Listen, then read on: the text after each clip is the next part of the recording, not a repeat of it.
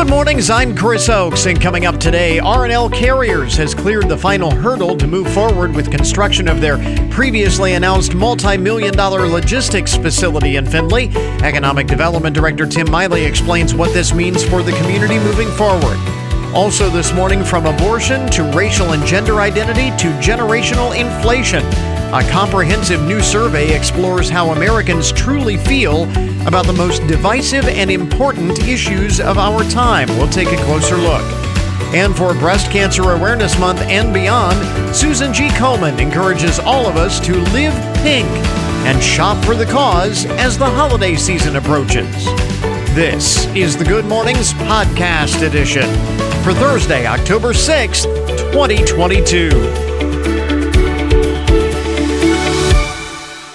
Today is Come and Take It Day. You want it? Come and take it. Garlic Lovers Day, which is a way of keeping people away from coming to take your stuff and coming to take it. Uh, don't want to get close to us. Some garlic. Uh, Mad Hatter Day, National Badger Day, National Coaches Day, National Noodle Day, and National PA Day. So, reasons to uh, celebrate. Speaking of reasons to celebrate, Fat Bear Week is here. Did you hear about this? Uh, in case you haven't heard or you don't know what this is about, as the bears at the uh, Katmai National Park, is that how you pronounce it? Katmai National Park in Alaska. As the bears in the national park there uh, prepare for hibernation, their winter hibernation, visitors and fans can vote for their favorite chunky bear. From the part, the uh, National Park Service website has posted uh, photos of the bears, and you can catch uh, cast your vote for your favorite fat bear between now and October 11th. Fat Bear Week, a celebration of success and survival, according to the park's website. It is a way to celebrate the resilience, adaptability, and strength of the brown bear. So. this actually began back in 2014 as Fat Bear Tuesday, uh, sort of a play on Fat Tuesday, you know, and and uh, Lent and uh, Mardi Gras and all of that. But um, it's become taken on a life of its own and become Fat Bear Week. This week is the uh, is the bears prepare for hibernation. Wonder what they would think of that if bears uh, knew what we were saying about them. so uh, this is a, a, big controversy. Rite Aid uh, has recently stated that the pharmacy chain uh, is considering, in some locations, putting everything in their stores behind plexiglass uh, in those plexiglass cases. If you ever go uh, into the store, I was in uh, the store the other day, and I won't say which one. Big box store begins with a W, uh, and I needed a replacement headlight for my car. Uh, one of the headlights had gone out, and I needed to replace the uh, headlight, and uh, I couldn't. I couldn't just go and get it off the shelf. I had to go and track someone down who had a key to unlock it, and you know, so something that should have taken me about 30 seconds to, to do ended up taking 10 minutes. And it was uh, very frustrating. Have you ever had that experience? Well, Rite Aid uh, said that at some of their locations, they're considering putting everything behind those plexiglass uh, barriers because uh, they're tired of getting ripped off, basically. Uh, Walgreens and CVS have already implemented similar policies meaning shoppers must ask an employee to unlock items, uh, everything from makeup to medication to toothpaste at their stores being kept under lock and key. And here's the thing if I can't just go and pick it up off the shelf, if I've got to wait for someone to come and, and take it, what's the difference? Why would I even go to the store? Why would I not just buy it online? Um, I mean, that's one of the one of the things that you you remove the convenience part of it from going to the store, then there's no reason to go to the store. Anyway, some customers have taken Twitter to complain about these new practices, and uh, and that's basically the big argument. The inconvenience just drives shoppers to buy online. Um, one uh, one user said that uh, Walmart loses, in their opinion, a lot of sales because folks see what they need is locked up, and it'll take a sacrificial tribute to get someone the keys, so they just leave. And it's not that you have to find an employee, which is getting increasingly more difficult in some of these stores because they're short staffed and so there aren't as many employees. So it's harder to track one down. And then you got to get the right one because not all of the employees have the keys to open up all of the uh, display cases. Uh, you have to have one from the right department with the right key. And yeah, it's, uh, it's like jumping through hoops. It's just easier to order it online. Uh, in any event, some users uh, suggest the old school model of uh, stores back in the pioneer days where you didn't shop yourself. You went in to the counter, everything was behind the counter. You went to the druggist at the pharmacy or the proprietor of the dry goods store. You told them what you needed, and they went and got it and, and brought it back. Uh, so maybe maybe we're going back to that in the uh, days of the uh, you know little, little, House on the Prairie days. I don't know, but it's it's kind of crazy. I, I thought that was kind of interesting. I saw that in the uh, newswire, uh, that announcement from uh, Rite Aid, and because I just had that experience, I can certainly relate to the frustration of it. Anyway, uh, let's see here. This has been making big news. We've been paying attention to the headlines, especially with Halloween and trick or treat approaching, law enforcement warning parents about fentanyl uh, that is disguised as candy. Uh, they call it rainbow fentanyl. Colorful opioid pills begin showing up. Um, they began actually showing up very early this year, but over the past uh, several weeks and months, they have spread nationwide. The pills look like uh, common party drugs could be more appealing to young people. They just look like candy. Uh, narcotics prosecutor Bridget Brennan says we believe it is critically important to educate the public about this new form of fentanyl, rainbow fentanyl. And uh, of course, we know how deadly fentanyl is by now. That is well documented. According to the DEA, just two milligrams could be a lethal dose. But, uh, and of course, with Halloween coming, got to be, uh, you know, in trick or treat and all of that, be very, very careful. And somebody said the other day, I thought this was kind of interesting. It is this generation's uh, razor blades in the candy uh, scare at uh, trick or treat. Um, yeah, I guess it remains to be seen just how pervasive this issue might be at trick or treat time. Um, the razor blade in the candy thing is largely uh, an urban legend, but there have been isolated cases, and I would imagine this would be the same thing. There would be at least isolated uh, cases. But to put it in perspective, this, they say, is what you are more likely to uh, uh, have to deal with, or you should be more, even more concerned because it is much more common. Uh, these uh, supercharged energy drinks that have become extremely popular as video game supplements. Um, health experts are warning about these uh, energy drinks that have been supercharged. Uh, one serving of these ultra caffeinated supplements can contain twice as much caffeine as a can of Red Bull or more. And there were already concerns about some of the energy drinks like Red Bull and how much more caffeine they contain than coffee or regular soft drinks and so on. And now they're amping it up that much more. Uh, it says cartoon mascots and social media influencers alike make the supplements even more appealing to teens. Uh, these uh, supercharged energy drinks may give you a boost, but that boost is very temporary and can have other effects on your health, especially could disrupt your sleep. Uh, consuming caffeine during teenage years has been linked to attention issues, anxiety, and addiction. An estimated 50% of U.S. adolescents consume these energy drinks. So much more common. This is uh, something that is even much more the you know, the fentanyl thing grabs the headlines, but this is a much more likely issue that your kids will uh, deal with. Not that the fentanyl thing, the rainbow fentanyl thing, isn't important, but keeping it in perspective, that should be something that you are concerned with. They say so. Parents. Uh, and I saw this on the uh, Newswire, and I thought this was uh, kind of interesting. Um, and especially if you're uh, struggling to drag yourself out of bed this morning, you know, thinking, man, I need a vacation.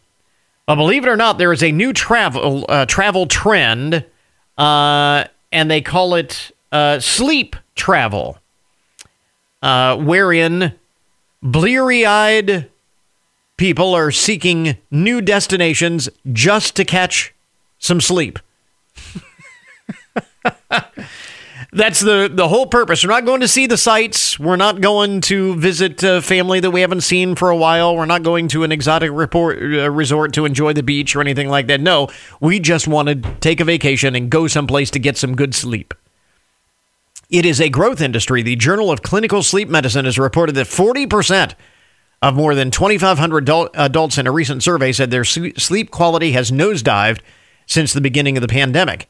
And some hotel chains are stepping up to fill the gap, and they're advertising this as a reason to travel and stay at their hotels. Sleep travel, they call it. Uh, Rosewood Hotels and Resorts launched a chain of 20 participating establishments called the Alchemy of Sleep, at which guests can opt for one night uh, for a one night dreamscape or extend from two to five nights for a sleep transformation designed to reboot your snoozing skills.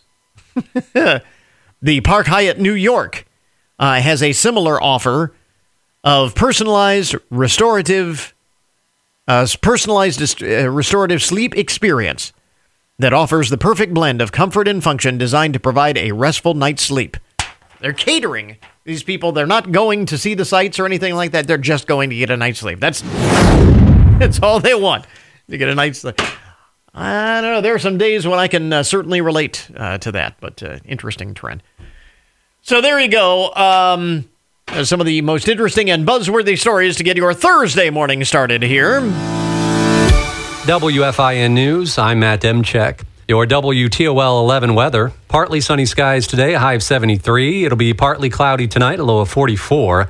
Blanchard Valley Health System has updated its COVID 19 masking policy in response to the latest guidance from the CDC. As of now, vaccinated BVHS associates working in non clinical areas will be able to unmask in specified areas during all transmission levels. BVHS clinical working associates will continue to mask regardless of vaccination status during periods of high transmission as defined by the CDC. BVHS says visitors and patients will continue to be screened and, if asymptomatic with no known exposures, will be encouraged but not required to wear a mask. Get more on the website. Hundreds of people against abortion gathered at the Ohio State House in Columbus for the first ever Ohio March for Life. Many of the speakers shared stories and shared a pledge to continue fighting to ban all abortion, and that included nearly 24 state lawmakers who took to the stage to show their support for this Ohio March for Life to ban all abortion in Ohio. That's ONN's Brittany Bailey reporting from the State House. A dog is lucky to be alive, and he has a whole slew of first responders and community members to thank in Defiance County. A dog is saved after a village came together to rescue it when the dog got stuck in a pipe in Hicksville. The fire department, sheriff's office, two other agencies, and several neighbors came to help. Finally, rescuers were able to get the dog named Ozzy out. Ozzy is doing okay. No word on how he got stuck in the pipe. WTOL 11's Melissa Andrews reporting. You can see pictures of that rescue operation on the website. The Putnam County Sheriff's Office is asking drivers to be extra patient with farmers during the fall harvest, which is underway. The Sheriff's Office reminds drivers that farmers should be traveling to and from fields, farms, and grain elevators with their machinery, and they'll be pulling in and out of fields and lanes, not just other roads. Drivers should also be alert for farmers working at night with their hazard lights on, finishing up the day's work, or trying to beat the rain. The Sheriff's Office is asking drivers to slow down and give farm equipment as much space as possible. Remember, you can always get more news online anytime at WFIN.com. I'm Matt Demchek for 1330 WFIN and 95.5 FM. So now we get to our cover story this morning. You might have uh, heard about this earlier in the week. R&L Carriers has cleared the final hurdle to move forward with construction of their previously announced multi million dollar logistics facility in Findlay. We are joined by Economic Development Director uh, Tim Miley. And uh, Tim, this isn't necessarily breaking news uh, per se, but uh, you were telling me yesterday that now that they've gotten the uh, this final permit, uh, they should be things should move pretty quickly on this uh, facility uh, at this point moving forward, right? Yeah, that's right. Morning, Chris. Thanks for having me. The uh, it's definitely not breaking news, but we've actually been working on this project since 2019. I think you and I have talked a little bit about that. Mm-hmm. But yeah, the, the permit that they received, they actually have three buildings on the site, and they had already received permits for their maintenance and truck wash facility. And the permit they received this week was the permit for the large building, which will be the terminal building. And now that they have that, uh, you'll start seeing a lot more activity on the site.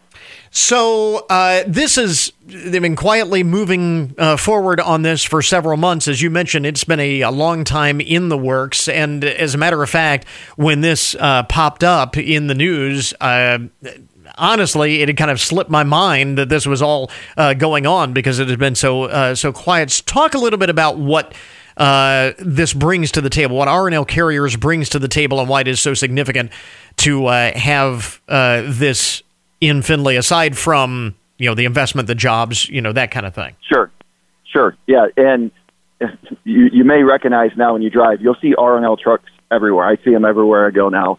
Uh, they're they're all over, so they're already in the community, mm-hmm. and they they they supply material to manufacturers primarily. It could be smaller machine shops, and so they they bring value add to companies that are that are working in our area.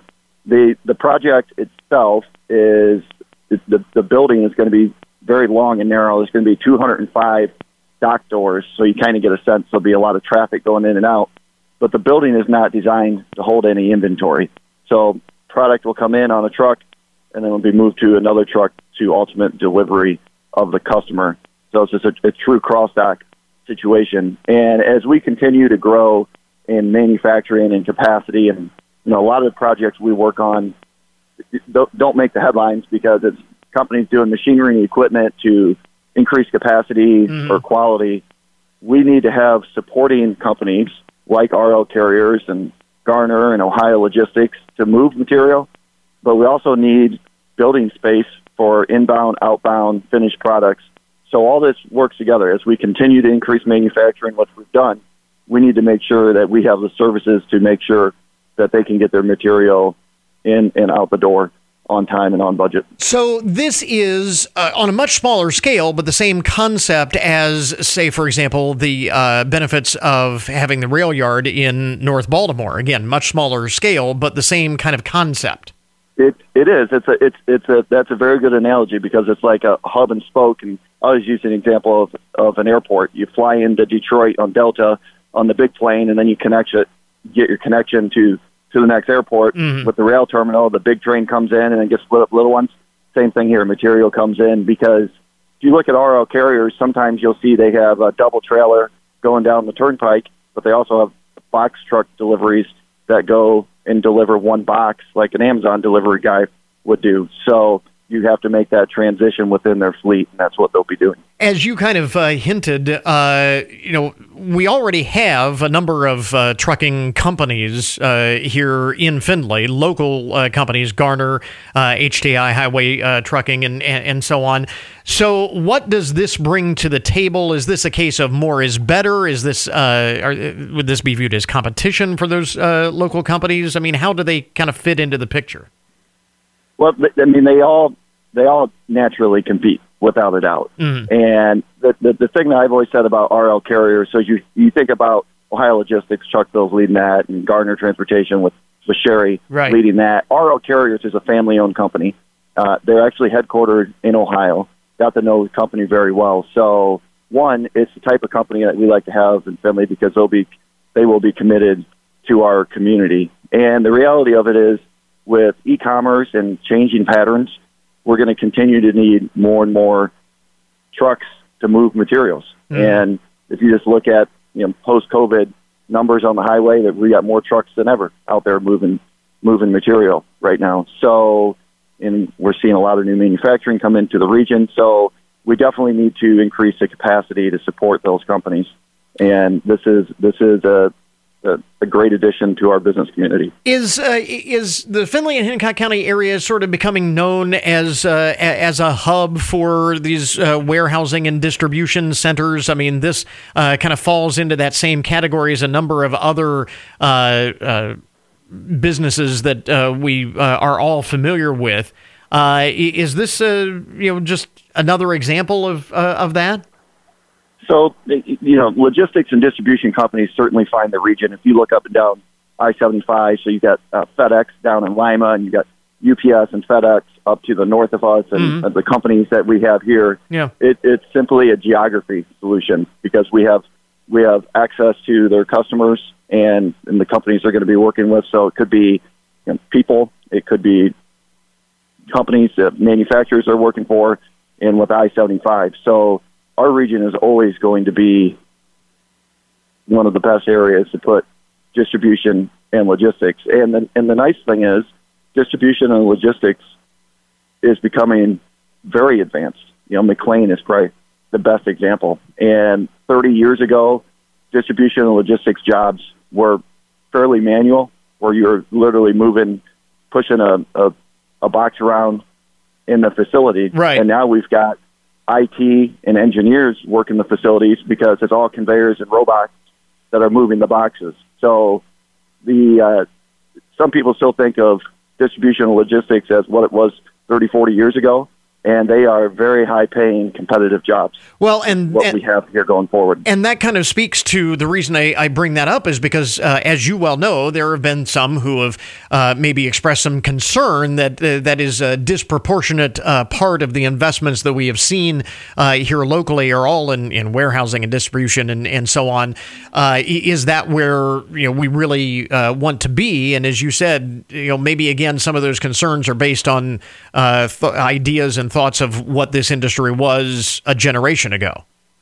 It, yeah, and you know, we we take a look at our project makeup of what is office, what is manufacturing, what is warehousing, mm-hmm. and we've got our fair share of both. If you take a look at, we have we have one company on on the east side of I seventy five this year that quietly invested over one hundred million dollars in machinery and equipment, and it's a project that we had worked on. We've got you know, Val, Valfilm, now Val Group is a good example of manufacturers that continue to expand. And you start looking around the brick and mortar of ZF that built and Hamlet Protein and Romart built a new facility and mm-hmm. Wart Brow just took over the new, the old Metech facility. And, and you start looking around and those projects don't always make headlines either because it's just us doing our, our everyday job. Right. So they, they have to go hand in hand. If you're going to have manufacturing, you have to have uh, distribution logistics and vice versa. Yeah, uh, certainly a good point, and uh, something that we've uh, talked about uh, in the past, and is worth mentioning uh, in the same vein, is that investments like these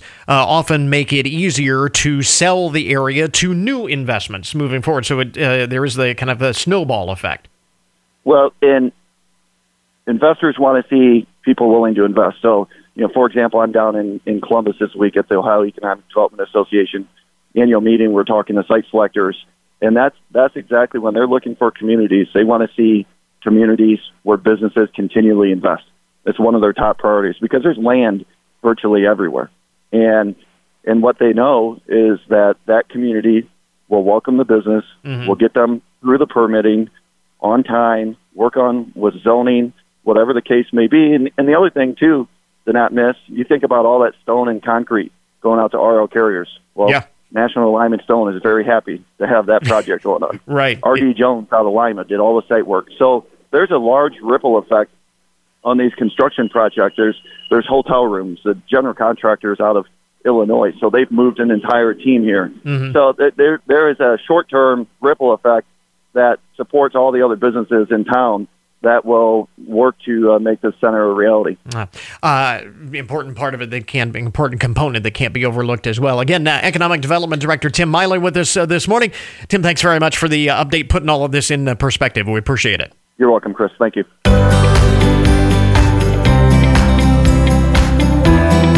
Well, 2022 will go down as the year in which Americans confronted head on some of the most divisive and important issues of our time. Some of the uh, biggest questions and biggest issues we faced in a generation from abortion to racial and gender identity to uh, record uh, inflation.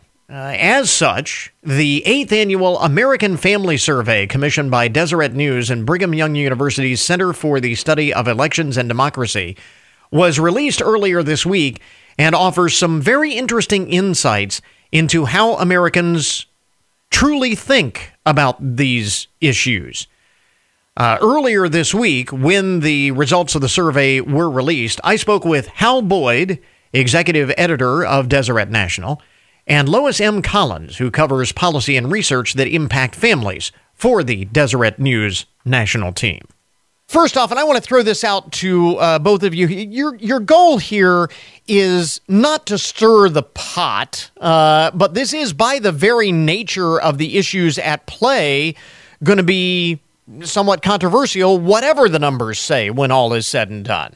Yeah, so I mean, our goal here is to really listen to the American people. I mean, this is our eighth annual American Family Survey. It's a nationally representative survey, and what we're trying to do is essentially sit down with Americans at the kitchen table and hear those kitchen table conversations.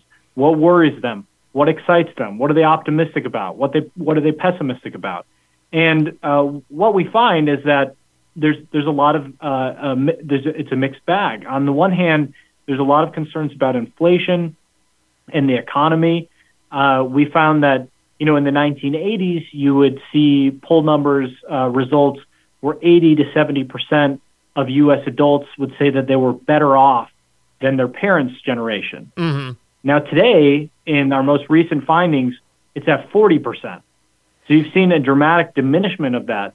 But by the same token, you see that people who are participating in family life, people who are parents, they tend to be a little bit more optimistic about their the, the future for their children. Hmm. And uh, and there tends to be a lot of benefits that accrue through family life in terms of pooling of resources, um, ability to rise out of poverty. Uh, and so those are some positive findings. So it's you have some you know silver linings there in some of the findings this year as well. Yeah, um, and, and, you also find some very nuanced uh, results on issues that seem. I mean, you mentioned that uh, everybody is concerned about inflation, for example, but it's really interesting when you break that down as to you know what's behind it what's causing it what will be the fixes you know those kinds of, of nuanced responses is where you uh, definitely see some very uh, some differences one of the interesting things is who gets blamed for inflation so it's about 44% of people think that the fault belongs with the Biden administration. About 9% say it belongs with the Trump administration.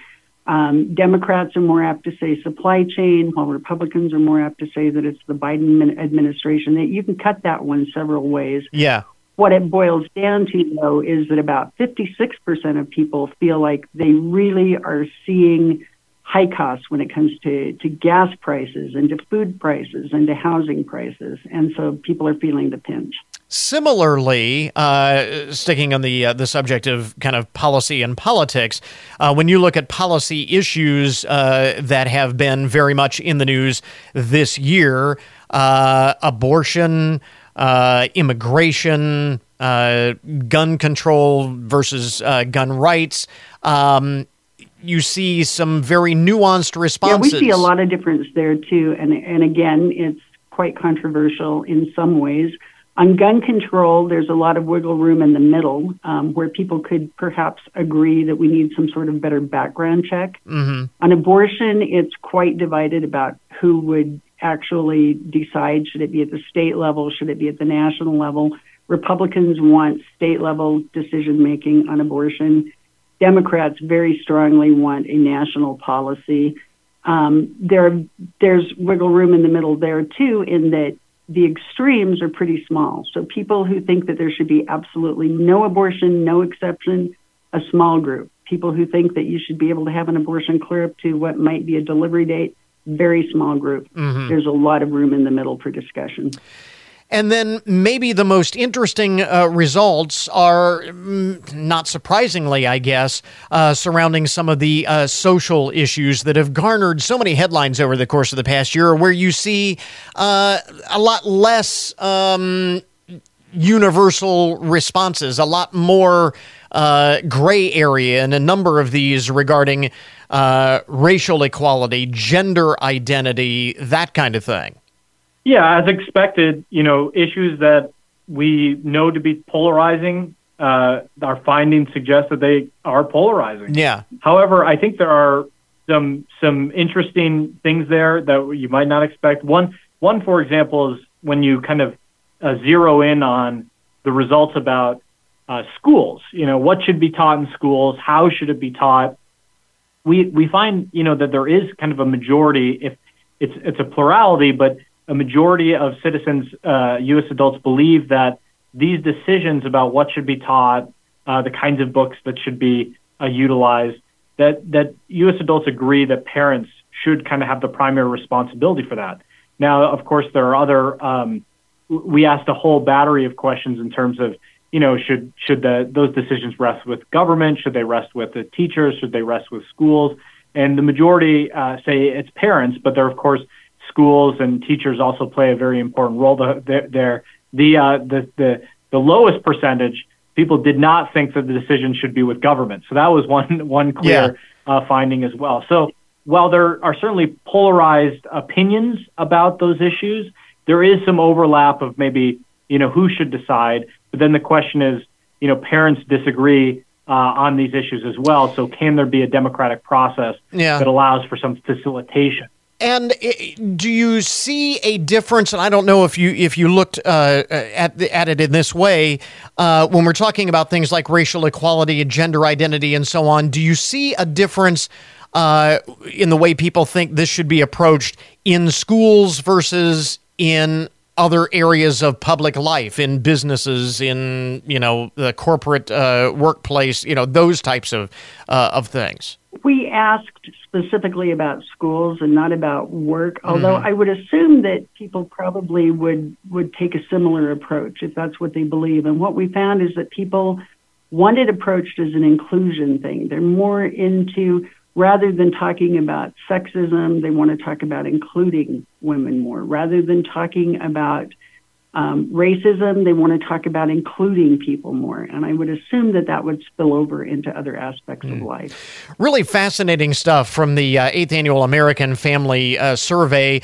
And we've just scratched the surface on, on some of this, but there is a, if folks want to do a deep dive into this number, uh, into these numbers, where do folks uh, learn more about this? It's online at deseret.com forward slash AFS, which stands for American Family Survey. And you can not only look at this year's results, but you can look at previous years as well. Thank you both for uh, taking the time this morning. We appreciate it. Thank you.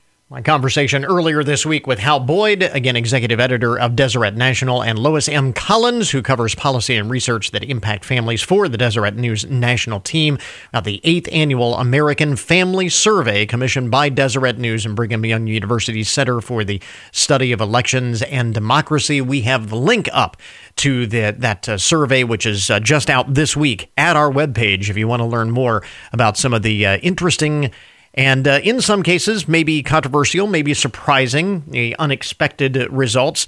You can do a deep dive in the numbers. Uh, go to goodmornings.net to learn more. This is Good Mornings with Chris Oakes on 1330 WFIN, WFIN.com, and 95.5 FM.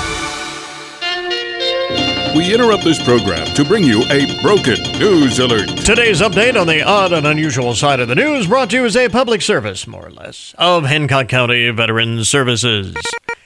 Now, I have heard of people doing some crazy things uh, over the years, but this has got to be one of the craziest things. And uh, I, I'm just, I was flabbergasted by this story. Um, it started in Wichita, Kansas, and ended more than a hundred, about 130 miles away in Logan County, Oklahoma. 30 year old Dustin Slocum is facing charges after hitching a ride on the back of a semi truck. Uh, authorities say that he jumped on the back of the rig. Apparently, when it was stopped at uh, when it was stopped to refuel or or something, and uh, the uh, driver of the truck, as he pulled away, did not realize that Mr. Slocum had jumped on the back of his trailer. He was hanging on for dear life. He, he decided to hitch a ride, uh, hanging on the back of the trailer the semi truck. Um, apparently, authorities say that 30 uh, year old Dustin Slocum hitched a ride in the back of a semi in Wichita early Monday morning, hung on for 130 miles or so, 130 miles at highway speeds until other drivers were able to get the attention of the truck driver and get it to pull over. Uh, there in Oklahoma. The uh, local sheriff's department says the driver had no idea that Mr. Slocum was clinging to the back of his vehicle. That's how long does that take? I mean, that's got to be what two hours hanging on the back of this truck at highway speeds. Can you imagine coming up on that scene on the highway if you're driving uh, and you come up on the back of that truck and there's a guy hanging on the back of the truck. That's just crazy. Mr. Slocum was booked on charges of joyriding and public intoxication. So he was inebriated to boot. It's amazing he didn't fall off. Kill himself. That's crazy. Elsewhere in the uh, broken news. Speaking of people doing dumb things, authorities in Baton Rouge, Louisiana, arrested a man yesterday for allegedly selling drugs out of a church. Out of a church. Hakeem Allen, accused of dealing drugs at three locations, including the Salvation Ministry of Jesus Christ on Page Street in Baton Rouge, Louisiana. Police say Mr. Allen threw a handgun, supply of fentanyl, and uh, marijuana, bags of marijuana, at officers while trying to flee the church.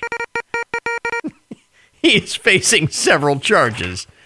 I would think so. And probably facing a very uncomfortable judgment day sometime in the future. That's. I don't think. Uh, I don't think the man upstairs is going to take a, a, liking to that. You know what I mean? Uh, let's see. Uh, dumb things in schools. A uh, North Carolina teacher found himself in hot water when a middle schooler reported him smoking a cigarette in front of other students right there in class during school hours. that is a no no. Uh, the incident happened at Randolph Middle School in Charlotte, North Carolina. Amani Barner, uh, an eighth grader, was in her French class when she smelled cigarette smoke. She said, I wasn't really sure exactly what it was at the time at first, but uh, she began recording video on her phone and caught footage of the teacher standing in the doorway with a um, with a red beret smoking a cigarette. standing in the doorway wearing a red beret smoking a cigarette. Well, it was French class. So so maybe he was just trying to set the scene, I guess. Maybe trying to appear Parisian. Um, but it is still a no no. The student took the footage to the uh, school administrators who have launched an investigation on the reported violation of uh, district policy. The teacher has been suspended without pay. Just trying to set the scene for French class. All right. Meanwhile, speaking of schools, a school district in San Diego County is reviewing a recent classroom lesson uh, that portrayed Adolf Hitler as a great world leader, uh, doing a uh, unit on great leaders of the world and included Adolf Hitler. Dr. Roy David says his son, who is a student at Carmel Valley Middle School, told him about the lesson. And when his uh, son confronted the teacher about it, she said that uh, while Hitler had done some bad things, he still had strong leadership qualities. All right. Uh, by the way, some of the other uh, leaders that were featured in the uh, lesson included Mahatma Gandhi and the Reverend Dr. Martin Luther King Jr. One of these things is not like the others. As they used to say on Sesame Street, one of these things is not like the others.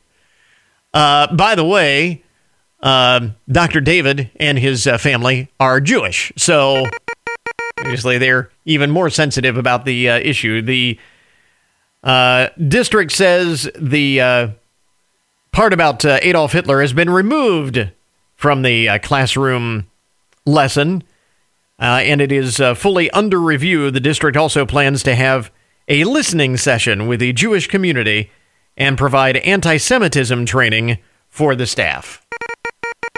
That's one of those things, though, that you really shouldn't need a lesson. If you're a teacher, you should already know that's, uh, yeah, not a good thing.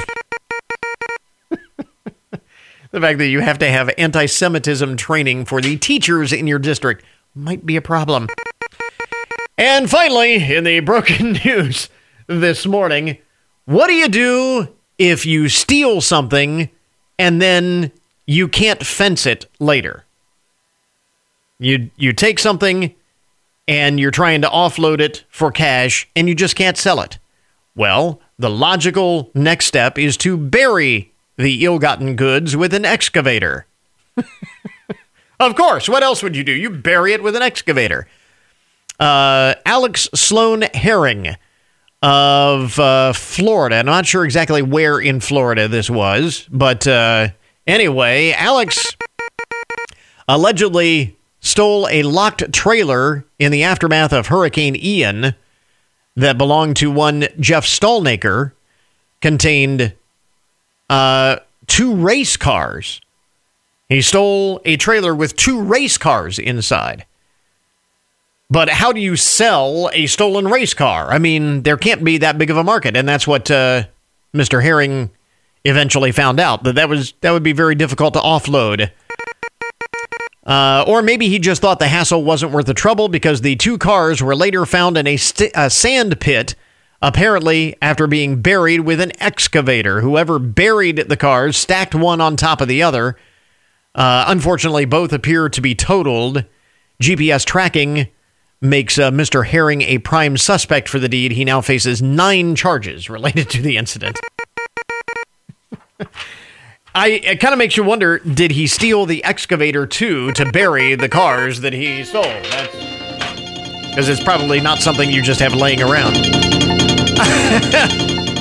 there you go. She seems like an awful lot of trouble to go through uh, to just bury uh, the uh, stuff that you stole. There you go. Uh, that is uh, today's broken news report. This update on the odd and unusual side of the news brought to you as a public service, more or less, of Hancock County Veteran Services. We now return you to your regularly scheduled programming.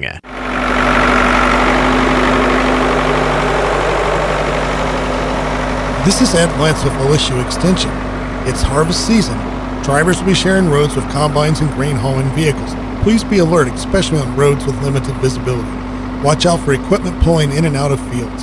Drivers and farmers, let's work together this fall to keep our roads safe and accident free. This message from WFIN and 95.5 FM.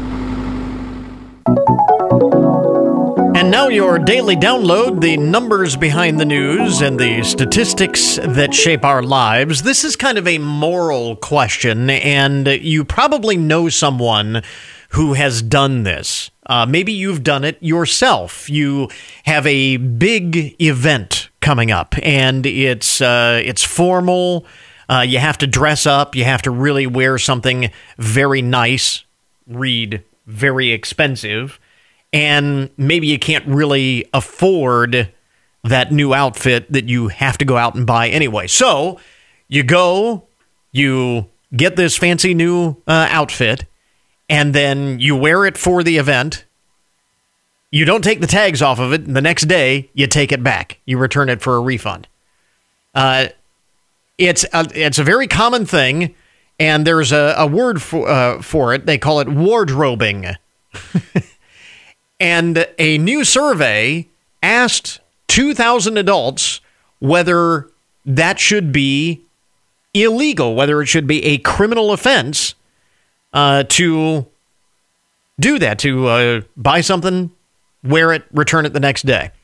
Nearly half of all Americans say yes, that should be a crime.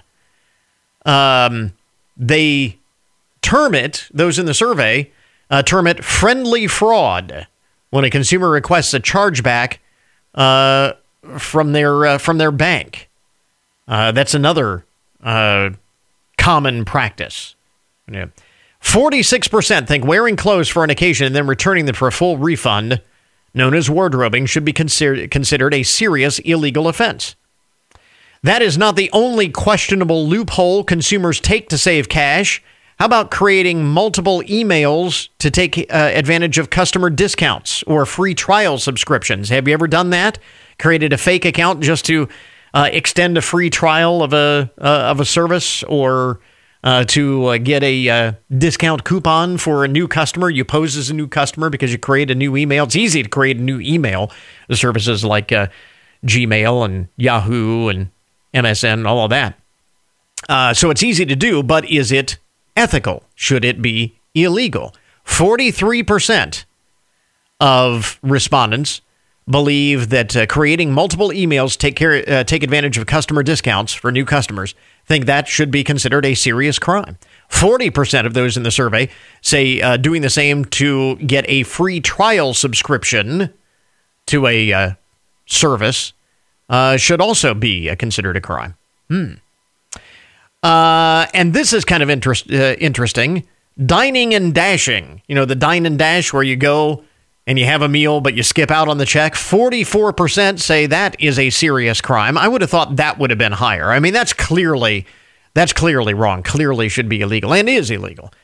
Um, secretly recording another person because everybody has a cell phone these days. Everybody has a video camera. Secretly recording another person 45% believe that that is a serious crime. Again, it is a crime, and yes, it is serious, but I would have thought that number would have been higher. This research uh, represents growing awareness around the issue of online fraud. The uh, genesis of this kind of interesting stuff.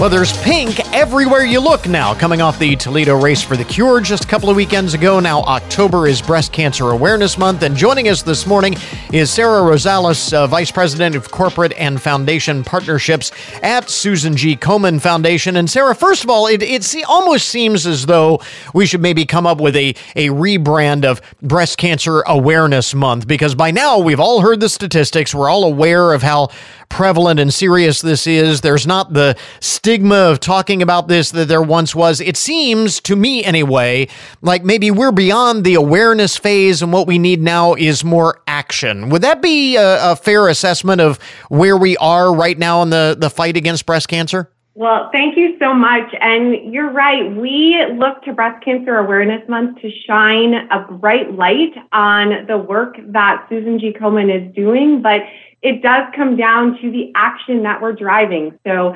investing in the critical research that is going to prevent reoccurrence and the most aggressive forms of breast cancer, um, while also ensuring uh, that we are offering support to all people so that they can access the care they need today. So, you have something called Shop for a Cause. What is this? So, Shopping for a Cause really empowers customers to make purchases that benefit organizations like Susan G. Komen. And with Komen's Live Pink program, we're excited to be partnering with so many brands that are giving back this October. So uh, you mentioned the uh, uh, Shop for the Cause is uh, sort of one component of this uh, broader 2022 Live Pink program. Tell us more about this and, and how it works. So you can visit livepink.org to shop for products and services that are benefiting Komen. And just by shopping, you are helping to support the innovative research that Komen is funding. Um, you're supporting the work we're doing to break down barriers to care and helping us amplify the voices of the breast cancer community. So, uh, who are the uh, partners? I, I, don't know if we have time to, to get them all in. You have a number of them, but tell us uh, tell us some about the the uh, Live Pink partners in this program. Well, we have over 25, so I'll just pick a few to highlight for you today. Um, so first, if you are ready to start your holiday shopping, I know I definitely need to start my holiday shopping. Simon Malls is inviting you to make a donation to Komen Online and receive an instant digital discount pass to be used at your local mall. And for our crafters, you can also make a donation at Joann stores and you'll receive a 40% off coupon for your next visit. Um, and a great new partner to Komen is Sugar Bear Vitamins. They are launching their sweet vitamins for a good cause campaign. Um, and this specialty mark kit includes a two month supply of their hair vitamins. We also have so many other great programs with brands like Wacoal and Echelon and Ford and Avis and, and budget car rentals. There's really something for everybody. That's what I was going to mention. Uh, it, it, sounds like there's uh, quite a variety, uh, so it's not just limited to one uh, type of product or one uh, category of product uh, or, or service and, and so on. So any number of ways to help, and and certainly you know we don't mean to spotlight any and leave anybody out as if one is any less important than any other, like you said, there are what uh, two dozen uh, or more that uh, folks can take advantage of. That's right. There's so many great products and services. So definitely encourage you to check out Live Pink. And you were touching on this earlier. I want to ask you to expand a bit uh, on it the ways in which this uh, these donations are put to use. Uh, there's there's research and there's access uh, to care. Really, kind mm-hmm. of the the two main components for Susan G. Komen. Correct? Yes, that's right. So we are investing in research, um, again, that's really focused on preventing reoccurrence and providing better treatment for those living with metastatic breast cancer. And we're also focused on supporting patients now. So that means providing direct to patient resources like our helpline, our treatment assistance program, and our patient navigation services. We really want to be, um, to walk alongside patients as they navigate their cancer journey and provide them with all of the wraparound support that we can um, to ensure that they have everything they need to stay in the continuum of care. Again, Sarah Rosales is uh, Vice President of Corporate and Foundation Partnerships at Susan G. Komen Foundation for this. Uh, again, we're going to call it Breast Cancer Action Month because that's what we need folks to do now is uh, take action, uh, whether we're talking about getting screened, uh, taking action to uh, raise additional funds for more research and more care for more women. And where do folks learn more about the work that you are doing? the Live Pink uh, partners, Shop for a Cause, all of that?